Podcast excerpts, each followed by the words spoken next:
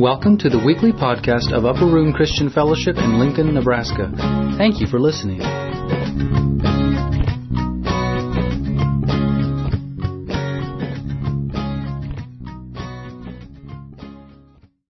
Will you stand with me with the reading of the Word of God? We're in Psalm 33 and we're going to conclude the message that we started last week. The title of the message is God is in control. This would be part two. We're going to start in verse 13. The Lord looks from heaven. He sees all the sons of men. From the place of his dwelling, he looks on all the inhabitants of the earth.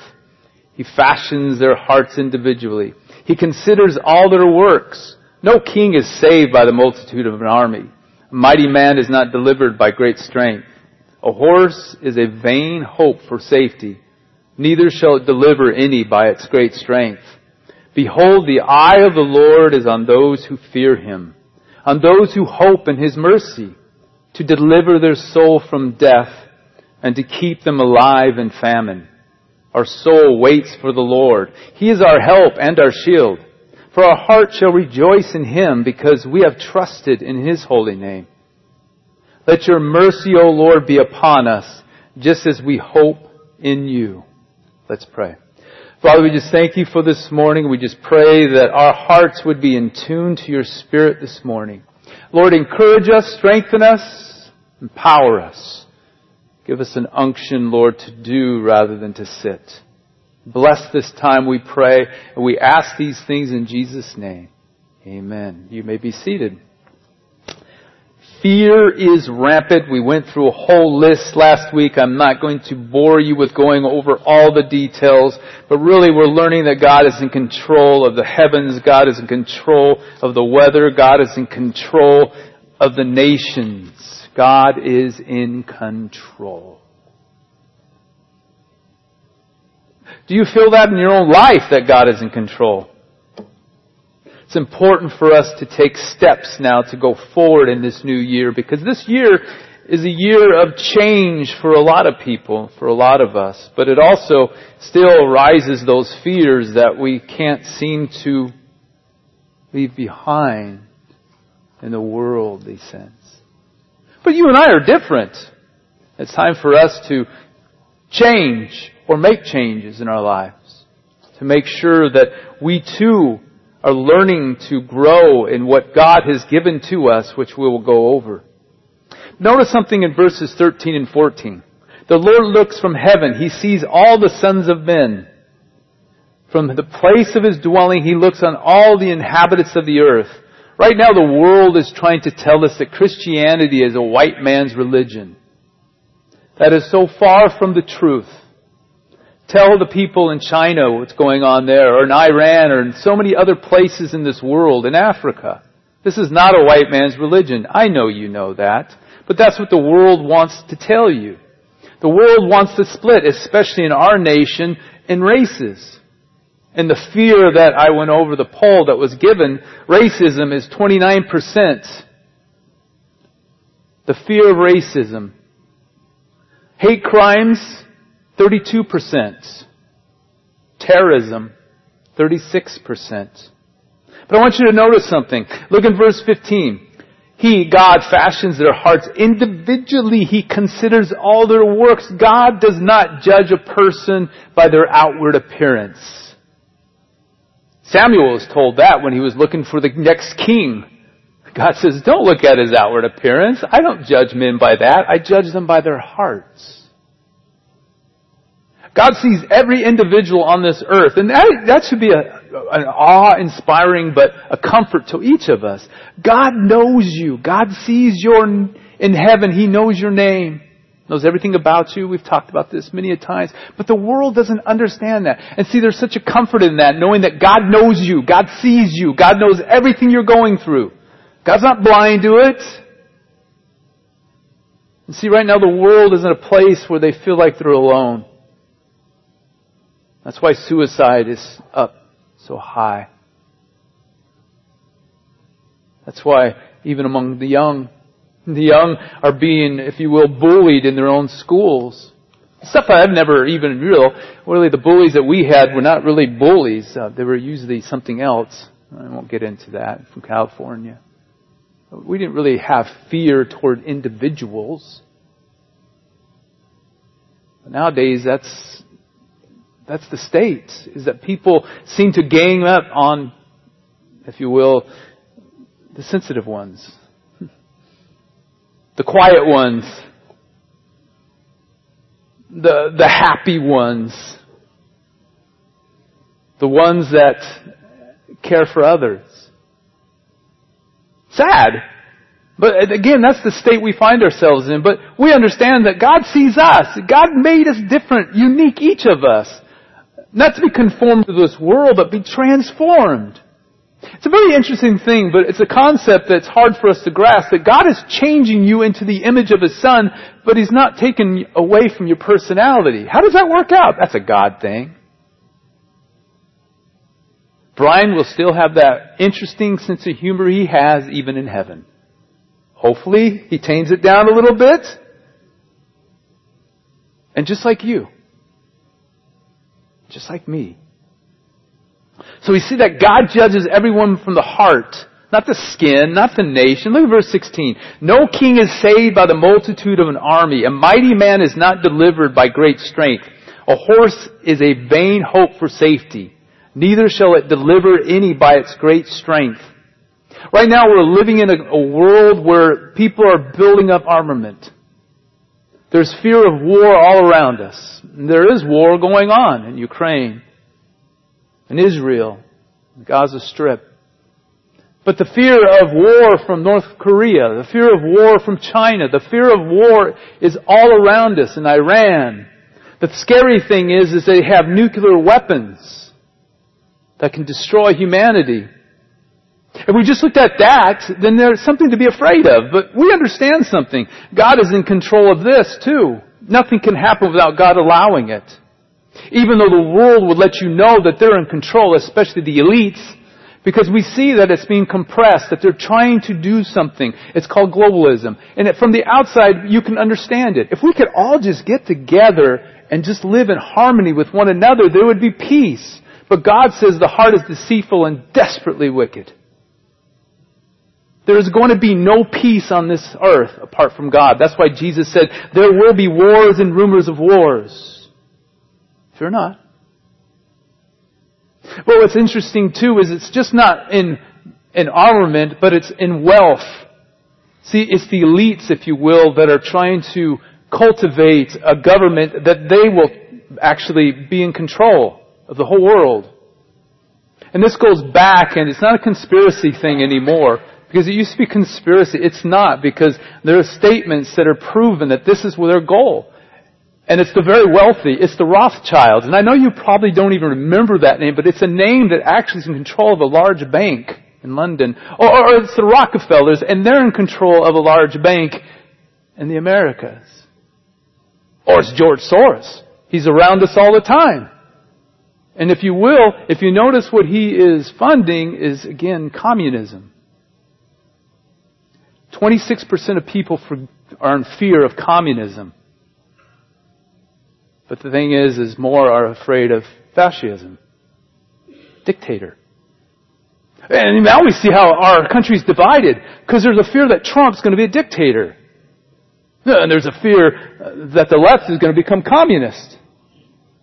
And because of this, we have no, if you will, harmony in our, our nation. But what's interesting, if you will, you can see how prophecy is being played out because there is going to be, if you will, a global communism. But as scripture says, is that there's no peace and harmony, that they need a dictator and out rises the Antichrist. So it's all playing into, if you will, the enemy's hands. But these are things that people are afraid of. Whether it be the wars, whether it's the economy or it's technology. Technology is an interesting fear because here again is the fears of technology. Cyberism, or cyber terrorism, excuse me, corporate tracking of personal information, government tracking of personal information, robots replacing workforce, trusting artificial intelligence to do work, robots themselves, artificial intelligence itself, technology I don't understand. Fear. Fear of the unknown. But fear, if you will, some of it is justified. Why? Because whenever man is in control of something, it's worth being afraid of. Because again, what's in the heart of man is to have power, to have riches, to have control. And if history has proven one thing, it's proven that man has none of these things. Amen? But look at verse 18. Behold, the eye of the Lord is on those who fear him, on those who hope in his mercy, to deliver their soul from death and to keep them alive in famine. Only God can deliver man out of his problems. Only God. God is in control of famine. God is in control of the economy. God is in control of His children. Now that's good to know. Because we look at our country and as of last week, of course, it's interesting. If you go on it, you can go on and I, I forgot the website, forgive me, but you can actually go on the United States debt clock.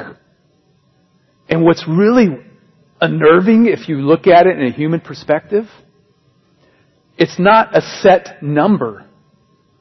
The number is calculating every second. And It's going up and up and up. Right now we're at $34 trillion in debt. With a population of 342 million, that means each person owes about $100,000. Now, Now, if we to focus on just the economy, then there's something to be afraid of. And if you will, let me go over a few of these things. The fear that people have by looking at the economy. 55% are afraid that not having enough money for retirement. 48% high medical bills. 48% being unable to pay the rent or the mortgage. 40% never paying off debts. Losing your job, 31%. The stock market, 24%. Crashing, I should have said. Now, if we focus on these things, there's a lot to be afraid of. And again, if we focus on the eggheads that are telling us what's going to happen and what's not going to happen, again, either our hopes go up or our fears rises. But see, you and I are not supposed to have our eyes on the clock of debt or what they call the end of the world with the climate change or whatever, the wars of nuclear. None of those things. None of those things should move us. Why? Because God is the one that's in control of all things. And it's time for you and I to settle this in our hearts and minds. Yes, we don't know the future. We don't know what's going to happen, but we know the God that's in control of the future. And for that is what we have to really focus our minds on for the rest of our lives. Because if you think it's ever going to go back to a normal, it's never going to. It's not. As history has proven, when the cat gets out of the bag, it's awful hard to stuff the cat back in the bag. And what that means, I have no idea. But you get the meaning. The door has been open. We have technology that is running. And with man, it usually runs amok. And if we focus on the man that has his hand on the button to push something, then fear should rise. But that's not true for you and I. It should not be true for any of us to contemplate on these things. Yes, be abreast them, and I will as we go on this year. Every once in a while, I'll throw something out there with the news, what's going on. Not to scare us. Help us to understand and realize something that time is drawing short on this world. Why? Because man will not be allowed to destroy himself.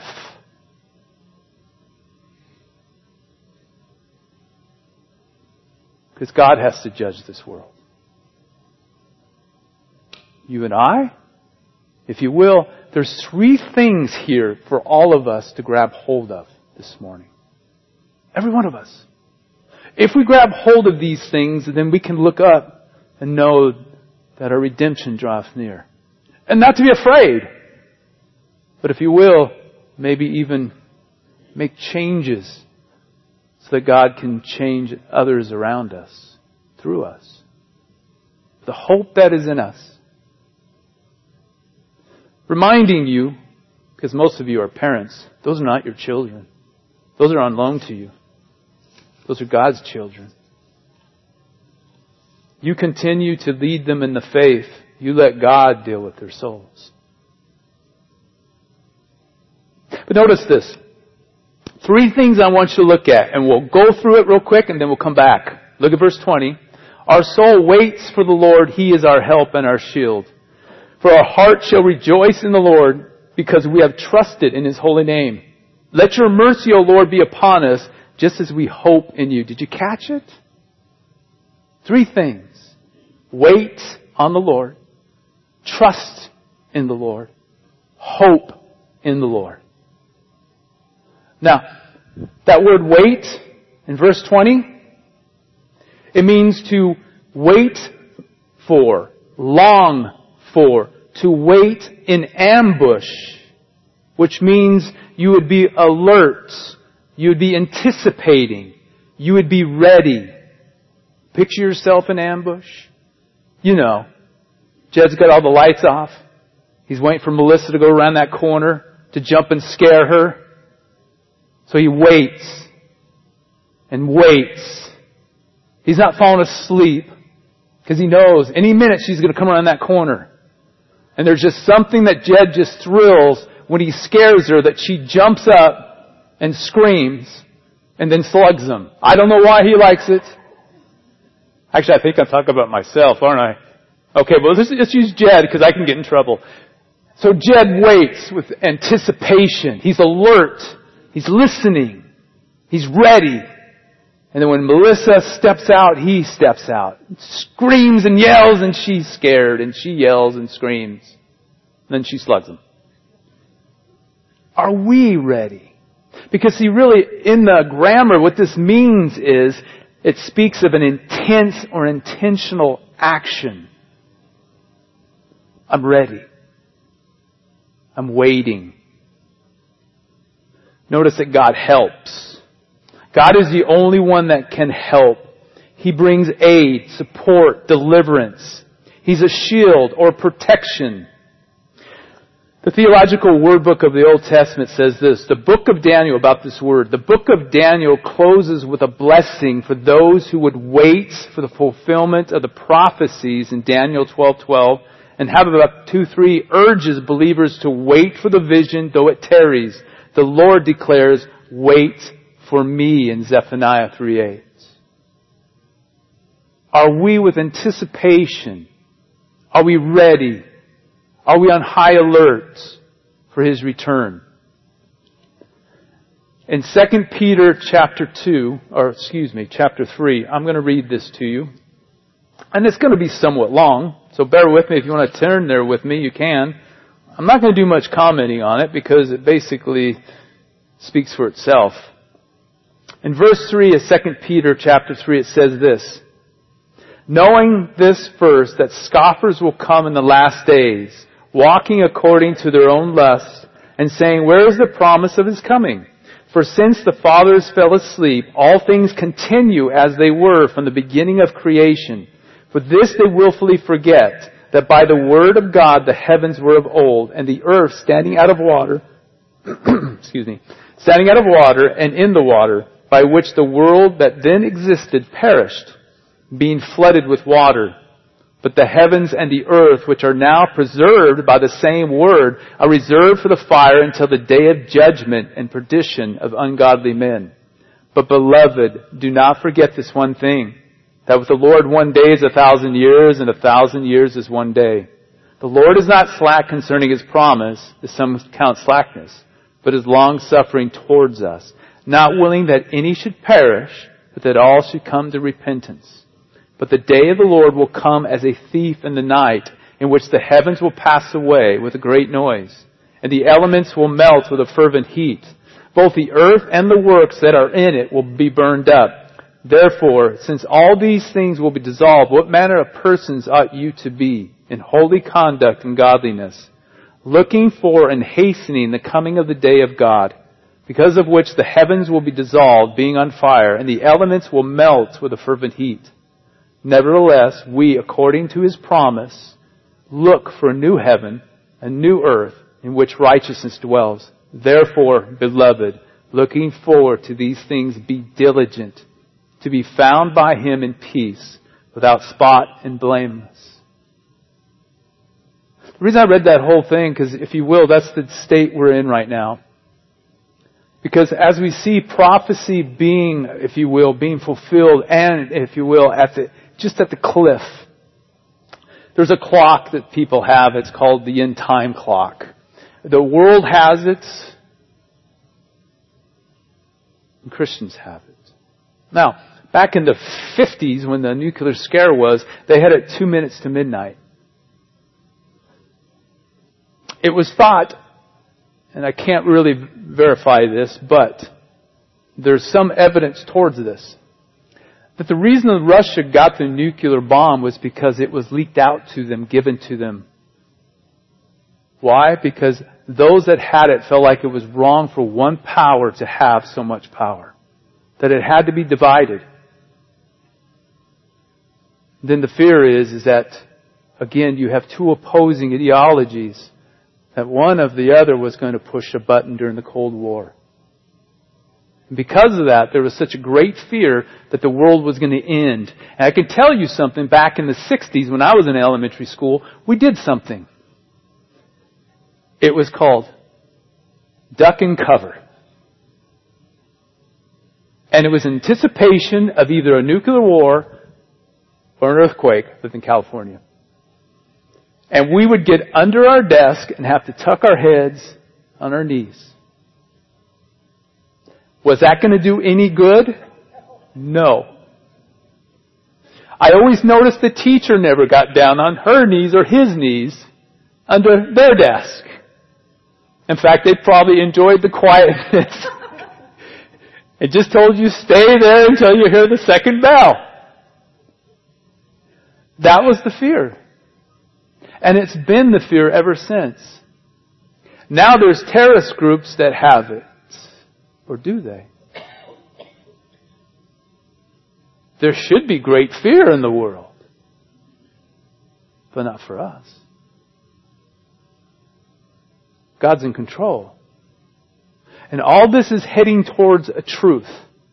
Just as I said, God will not allow man to destroy himself.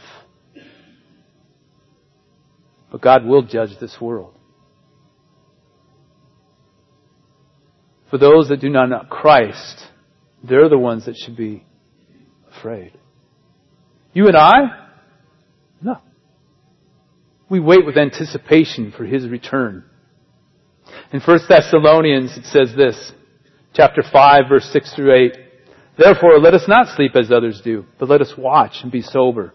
For those who sleep, sleep at night, and those who get drunk are drunk at night. But let us who are of the day be sober, putting on the breastplate of faith and love, and as the helmet of hope, salvation. In Psalm 37, 7 through 9, it says, Rest in the Lord, wait patiently for Him, do not fret, because of him who prospers in his way, because of the man who brings wicked schemes to pass. Cease from anger and forsake wrath. Do not fret. It only causes harm, for evil doers shall be cut off, but those who wait on the Lord shall inherit earth. So we are to wait with anticipation. For who? Hebrews chapter 10, 9, 28. So Christ is offered once to bear the sins of many to those who eagerly wait for Him. He will appear a second time. As we see these things happen around us again, where's our sinner? Is it Christ or is it the world? Is it my plans or is it His plans? His purpose or my purpose? His will? My will. If I look to myself or others, then I'm going to be depressed, oppressed not at rest. But I look to Him, I will be at rest. I'm waiting with anticipation. Every time I hear something happening that draws us closer, I say, Maranatha, Lord, come quickly. And soon and very soon, as a song I remember singing with my grandmother before, pretty long, pretty much longer she passed on to the other world, but soon and very soon we are going to see the King. You ready? Am I ready? But we're to wait with great alertness and great anticipation. Next word I want you to look at is trust. Look again, verse 21. Oh, you know what? Let me say this too. Can I say one more verse? Listen to this. It's in 1 Thessalonians 1.10. And to wait for his son from heaven, whom he raised from the dead, even Jesus, listen, who delivers us, please listen, who delivers us from the wrath to come. Whose wrath?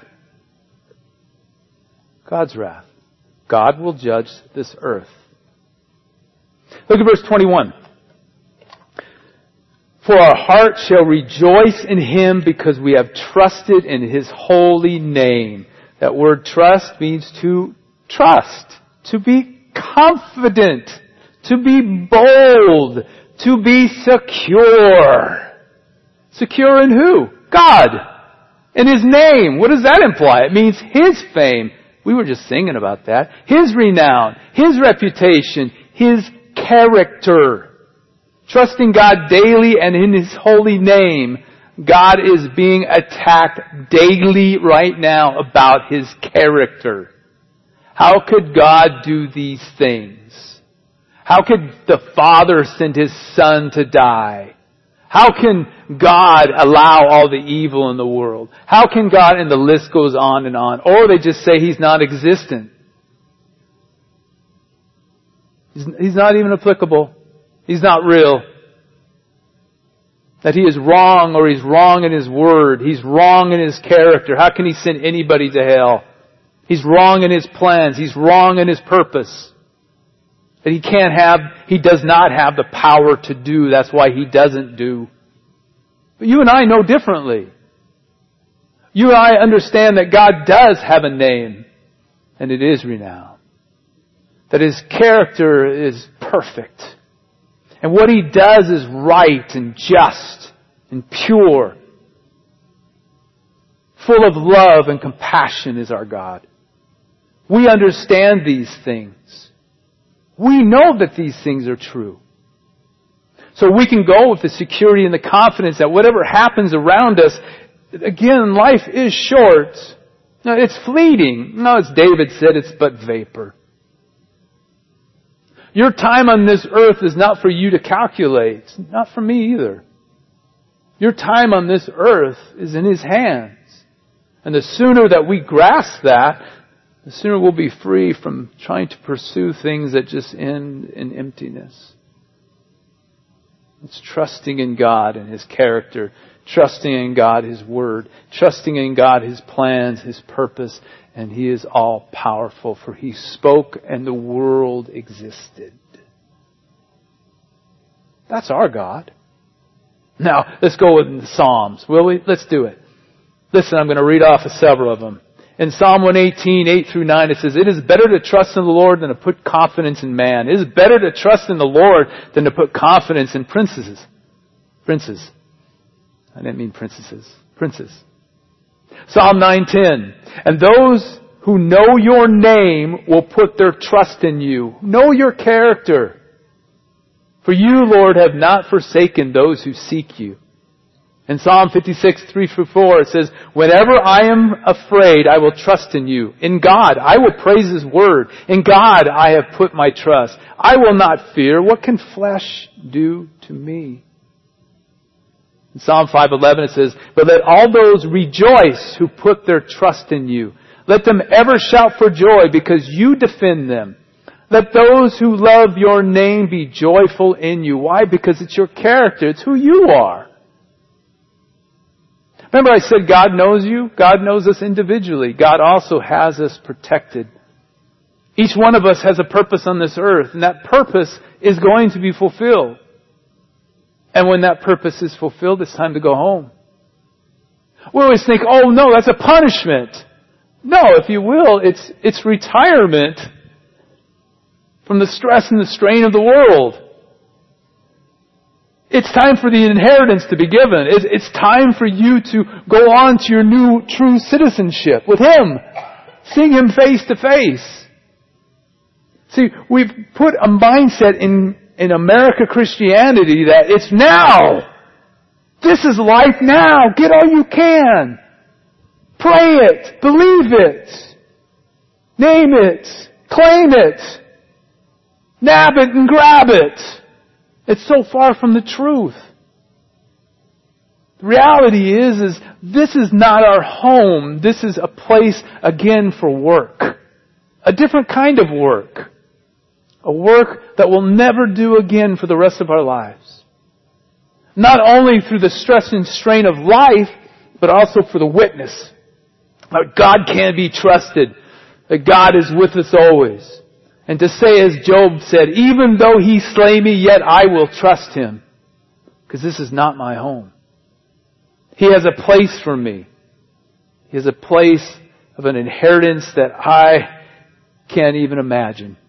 In Ephesians 1, 13 through 14 says, In Him you also trusted after you heard the word of truth, the gospel of your salvation, in whom also having believed you were sealed with the Holy Spirit of promise, who is the guarantee of our inheritance until the redemption of the purchased possession to the praise of His glory. What are you living for? What am I living for? Especially as we see the clock winding down. What is it that keeps us motivated on this earth so? Something for all of us to think about. Because really, we must wait for Him because the time is near. But we must trust Him as we see things happening around us that, if you will, could be very frightful. But we trust Him. Trust Him with our lives. We trust Him with our wives. We trust Him with our children. We trust Him with our grandchildren. We trust Him with our jobs. We trust Him with the economy, the way that it is that He'll provide for us. We trust Him in all things. And for some of you young, for the right mate. For where you go from now. Please don't misunderstand me. In all these things, remember, it's not to sit and wait. Remember, it's to be alert, but it's to be at work. It's to live.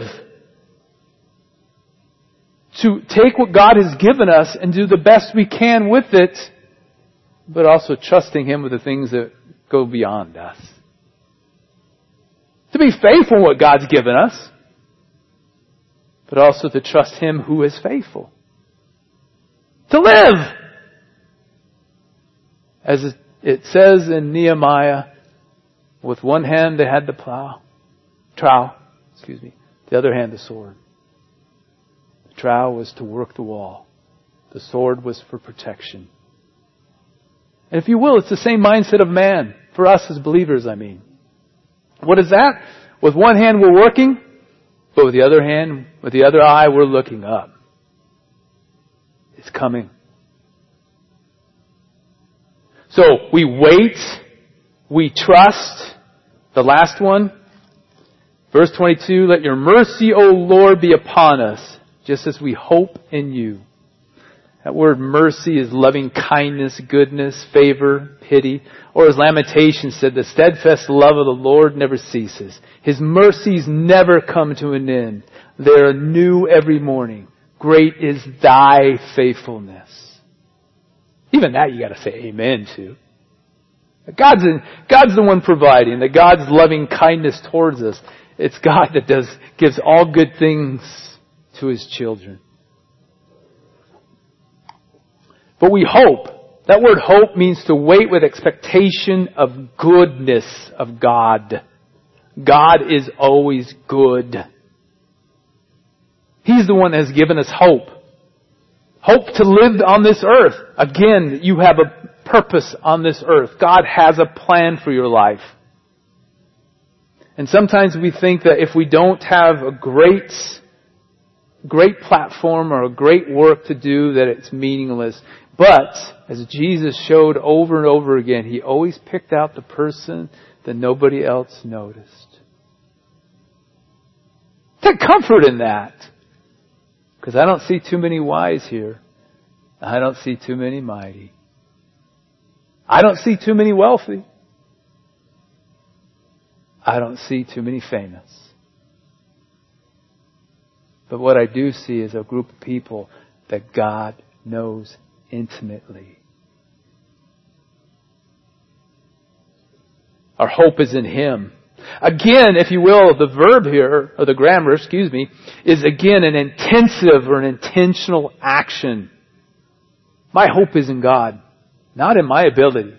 My hope is in God, not in my situation. My hope is in God, not in my abilities. My hope is in God, not my dreams. Because see, when your hope is in God, then you never, ever, ever will lose. That you have everything. Eye has not seen nor ear heard the things that God has prepared for those who love Him. So where's our hope? Is it in man? Oh, silliness of us. Is it in my ability? Is it in my circumstances that are good now, but maybe not later? In Psalm 62, 5 through 7, it says, My soul waits silently for God alone, for my expectation is from Him. He only is my rock and my salvation. He is my defense. I shall not be moved. And God is my salvation, my glory, the rock of my strength, and my refuge is in God. Jeremiah 17 says this, Blessed is the man who trusts in the Lord and whose hope is the Lord. For he shall be like a tree planted by the waters, which spreads out its roots by the river, and will not fear when heat comes, but its leaf will be green, and will not be anxious in the year of drought, nor will cease from yielding fruit. In Hebrews chapter 10 verse 23, let us hold fast the confession of our hope without wavering, for he who promised is faithful. In 1 Peter 1.13 says this, Therefore gird up the loins of your mind, be sober, and rest your hope fully upon the grace that is to be brought to you at the revelation, the revealing of Jesus Christ. See, we as believers, believe it or not, it sounds kind of funny, doesn't it? Is that you must believe in one simple thing. That He's coming back for you. How should we live? As we see all these things happening around us, how should we live? As the world is full of fear, how should we live? As the world hates us, how should we live? Jesus said, For where your treasure is, there your heart will be also. What's your treasure? It's mine. The eyes of your understanding being enlightened that you may know what is the hope of his calling, what are the riches of the glory of his inheritance in the saints. Where's your treasure? Where's your heart? Where's your hope? Who are you trusting? What are you waiting for? Oh, that deal comes in, I tell you what that job comes up, I'll tell you what. Oh, once my kids are out of the house, oh, I'll tell you what. What are you waiting for? What is it? The job? The spouse? What are you? Then we have to ask ourselves these questions this year as I really believe that this is going to be a powerful year for this country because of the elections and other things. Are you too busy for God?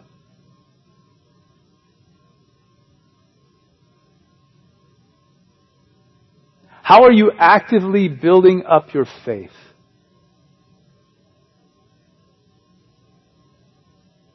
Tomorrow. Manana. How do you exercise it?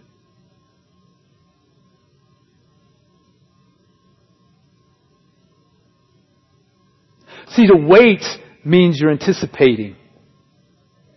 To trust is that you're trusting the one that you're anticipating. To hope is not wishful thinking, but is the expectation of, ah, he's coming back. I'm going home. Oh, I don't want to go home. I tease my kids all the time about dying, like I did last week. May I say something to you all? Before I forget. I made a mistake last week. And I have to confess this to you. The people that left, I talked to. They had a schedule that they were meeting. They didn't leave because of anything I said. So forgive me. I jumped to a conclusion. I read the room wrong. Now, that aside, you could throw tomatoes at me later. Let me finish this.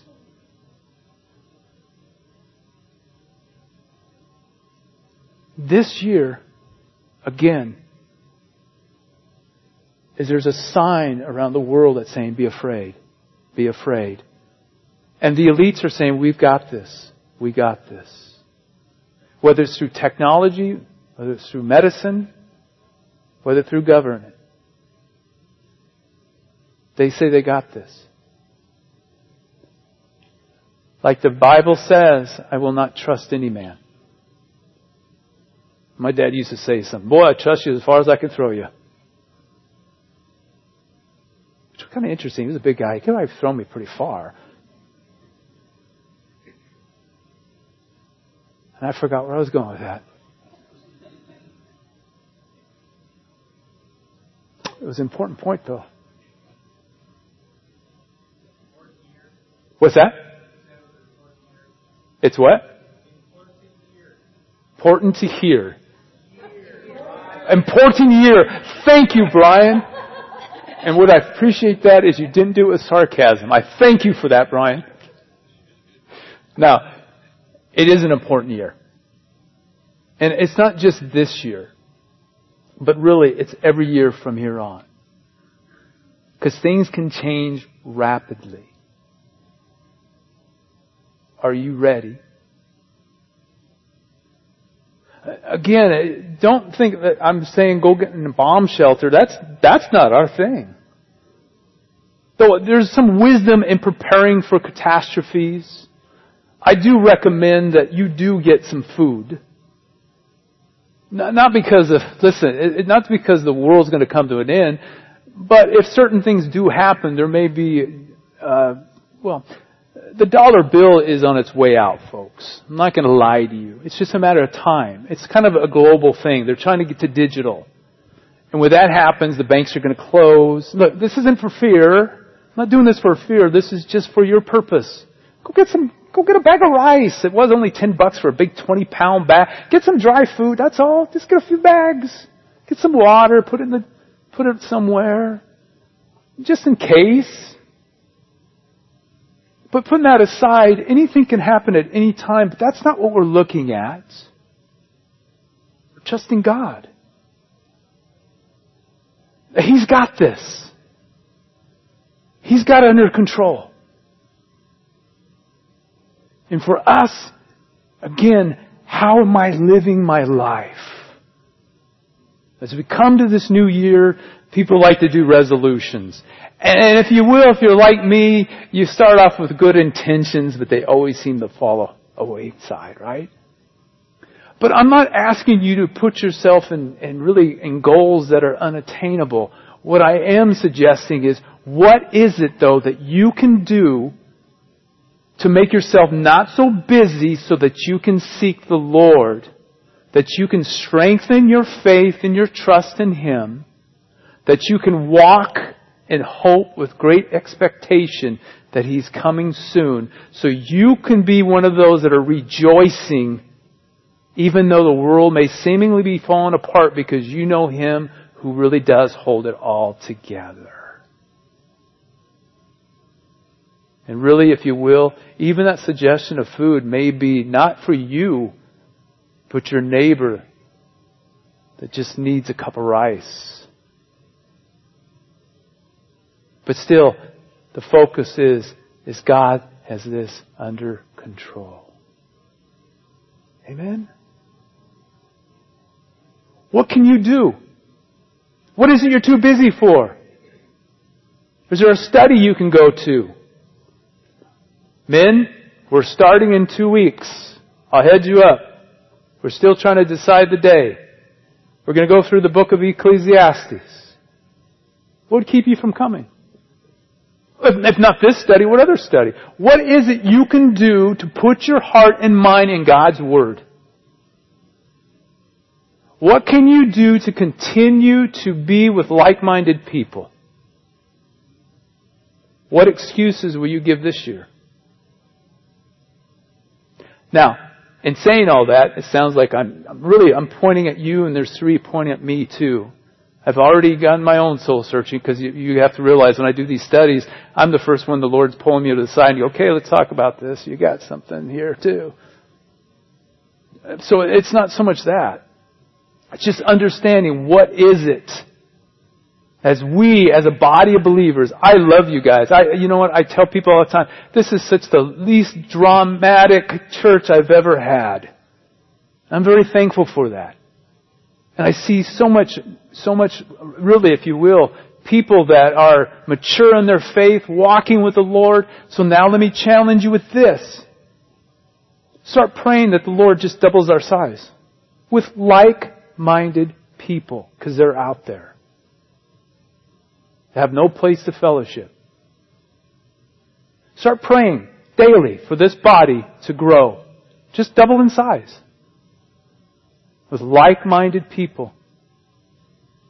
But put the focus more on your relationship with Christ more than ever this year. With that, I'm looking at the clock and seeing I better stop. You stand.